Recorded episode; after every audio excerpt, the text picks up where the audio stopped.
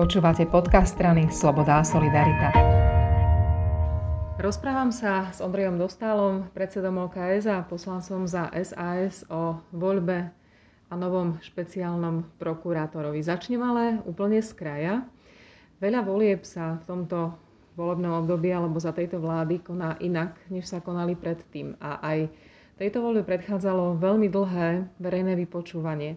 Ja sama som si myslela, že bude sa odohrávať len v jeden deň. Nakoniec to bolo obidva dní, pretože to trvalo celé hodiny, kým ste vy ako poslanci vyzvrtávali jednotlivých kandidátov. Boli štyria a naozaj dva dní ste sa ich veľmi vyčerpávajúco pýtali.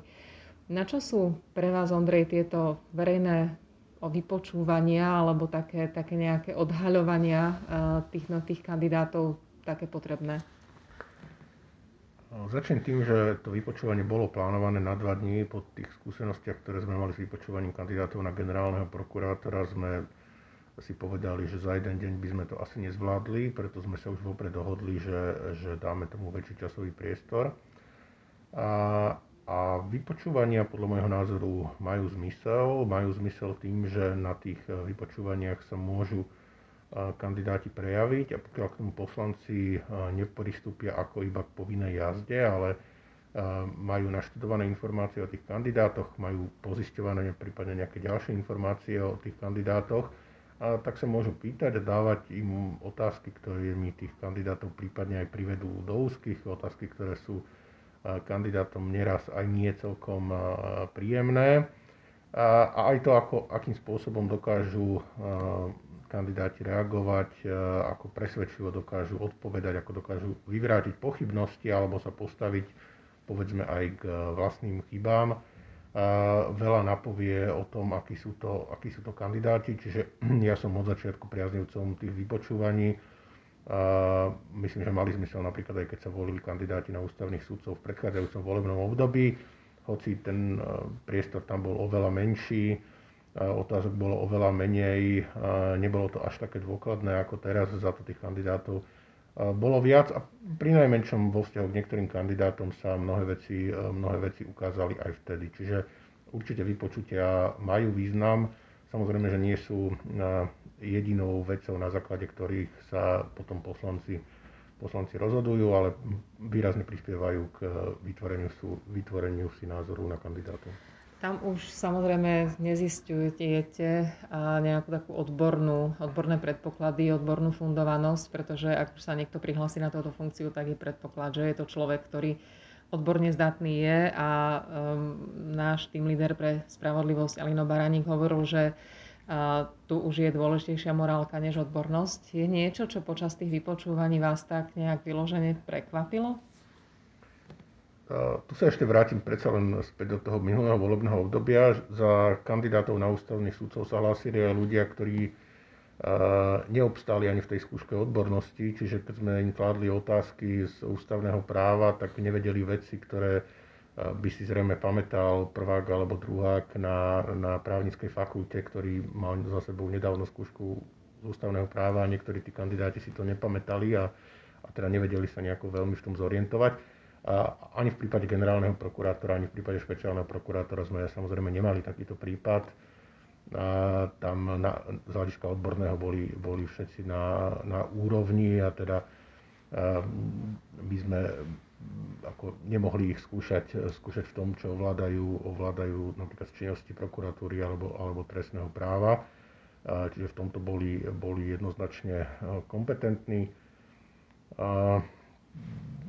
To, čo ma prekvapilo na tých vypočúvaniach, e, bolo, že sa do nich intenzívnejšie ako býva zvykom e, zapojil aj nečlen e, ústavnoprávneho výboru, lebo až doteraz na tých vypočúvaniach na pôde ústavnoprávneho výboru sa pýtali predovšetkým členovia ústavnoprávneho výboru, aj keď ako otázky kladli napríklad pri tých predchádzajúcich vypočúvaniach aj zástupcovia kancelárie prezidentky alebo aj iní poslanci, ale to bolo skôr také doplňujúce Teraz si pán poslanec Blaha pre seba utrhol veľmi veľký kus priestoru a spravil z toho také nechutné divadlo, keď eh, kladol otázky spôsobom, že mnohí bežní ľudia sa, sa teda pozastavovali nad tým, ako to tí dvaja kandidáti, Peter Kysel a Daniel Lipšic, ktorým tie otázky kládol, vôbec vydržali tak s takým kľudom reagovať.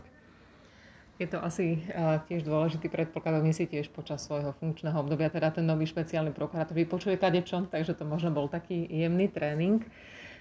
Už je jasné meno nového špeciálneho prokurátora a, ja prezradím, že bol to aj taký váš favorit po týchto vypočúvaniach a vy ste štrukturovaný človek, tak skúsme krátko zhrnúť, či ma práve on najviac presvedčil. Ja Daniela Lipšice poznám takmer 30 rokov. Spoločne sme zakladali na jeseň 91 občiansko-demokratickú mládež. E, aj na tom vypočúvaní som si s ním týkal, lebo e, bolo by to také zvláštne, keby som sa teraz stváril, že, e, že, že si navzájom vykáme. O Danielovi Lipšicovi vieme, vieme veľmi veľa, lebo bol verejne činný 30 ročia v rôznych, v rôznych pozíciách. A napriek tomu ja som tak 3 týždne dozadu, keď som zhruba 3 týždne dozadu začal riešiť e, túto tému, začal som si študovať informácie o tých kandidátoch, zisťovať informácie o tých kandidátoch, e, a pripravovať sa na tie, na tie verejné vypočutia, tak som bol absolútne otvorený, e, nebol som rozhodnutý, koho budem voliť, napriek tomu, že sa samozrejme šíria informácie, že sme boli vopred, vopred dohodnutí, že sme kvôli Danielovi Lipšicovi menili zákon. Ja hovorím, že ako človek, ktorý mal som s ním v celku kamarátsky vzťah, a teda neboli sme v poslednom čase v nejakom intenzívnom kontakte, ale teda e, poznám ho veľmi dlho, tak e, e, nebol som rozhodnutý, že, že budem Daniela Lipšica voliť. Ale na základe tých informácií, ktoré som si postupne zisťoval a aj na základe priebehu to, tých verejných vypočúvaní, som považoval Daniela Lipšica spolu s Petrom Kyselom za tú dvojicu, medzi ktorou by som sa rozhodoval, medzi ktorou by som sa si vedel vybrať, lebo prišli mi presvedčivejší, kompetentnejší v tých, v tých e, vyjadreniach. A, a... a teda čo rozhodlo definitívne? A, ja som mal zhruba také tri, uh, tri dôvody. Jeden som už čiastočne spomenul, že o Danielovi Lipšicovi vieme prakticky všetko. Vieme všetko dobré, čo urobil, aj, aj všetky jeho pochybenia, jeho správne názory, aj názory, s ktorými nesúhlasíme. Dokonca o ňom vieme aj veci, ktoré nie sú pravda ktoré si o ňom vymyslel Marian Kočner a boli prepierané v médiách. A, a pánovi Kyselovi ja som toho veľa nevedel, samozrejme teraz som sa niečo, niečo dozvedel. Boli to teraz z hľadiska jeho profesionálnej činnosti skôr, skôr pozitívne informácie. Ale teda volíme človeka na 7 rokov, ktorý bude prakticky neodvolateľný, bude mať eh, silnú eh, pozíciu. A, a zdalo sa mi, že do takejto pozície je, je lepšie zvoliť človeka, o ktorom viem odhadnúť na základe jeho doterajšieho správania, ako sa bude správať, ako sa bude prejavovať, než človeka, o ktorom síce z hľadiska tých e, dostupných informácií e, to vyzerá pozitívne, ale, ale nepoznám ho tak intenzívne. Druhý dôvod e, bude možno pre čas ľudí paradoxný, ale ja ho tak vnímam a síce ide o extremistickú kriminalitu, ktorá tiež patrí do portfólia Úradu špeciálnej prokuratúry. A myslím si, že Daniel Lipšic z tých štyroch kandidátov e, je najlepší z hľadiska toho, aby si špeciálna prokuratúra dôsledne plnila svoje povinnosti na tomto úseku. Paradoxné je to preto, lebo Daniel Lipšic je zastanca tej americkej koncepcie slobody slova, takmer neobmedzenej, e, ktorá by nestíhala trestným spôsobom e, povedzme, extremistické výroky. Ale to je jeho osobný názor, ktorý verím tomu, že sa nejako nebude premietať do do jeho činnosti ako, ako špeciálneho prokurátora. Tí ostatní traja e, kandidáti sú prokurátormi špeciálnej prokuratúry a podporili e, zámery e, nového generálneho prokurátora Maroša Žilinku, ktorý chce zrušiť oddelenie extremistickej kriminality na špeciálnej prokuratúre a teda rozpustiť ho v nejakom širšom oddelení.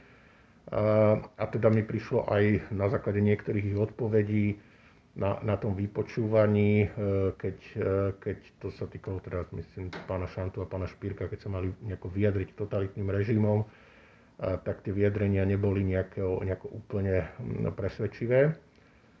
A, a tretí dôvod, ktorý je asi iba môj dôvod, ten, ten neviem, či zdieľajú aj ostatní poslanci, ktorí dali hlas Danielovi Lipšicovi, je to, že ja považujem za dobré, aby špeciálnym prokurátorom bol človek, ktorý bude relatívne nezávislý voči generálnemu prokurátorovi. Daniel Lipšic toho za posledné roky preskákal celkom veľa a zdá sa, že ustal aj také úplne, že fakt neľahké situácie aj životné, až, až fatálne.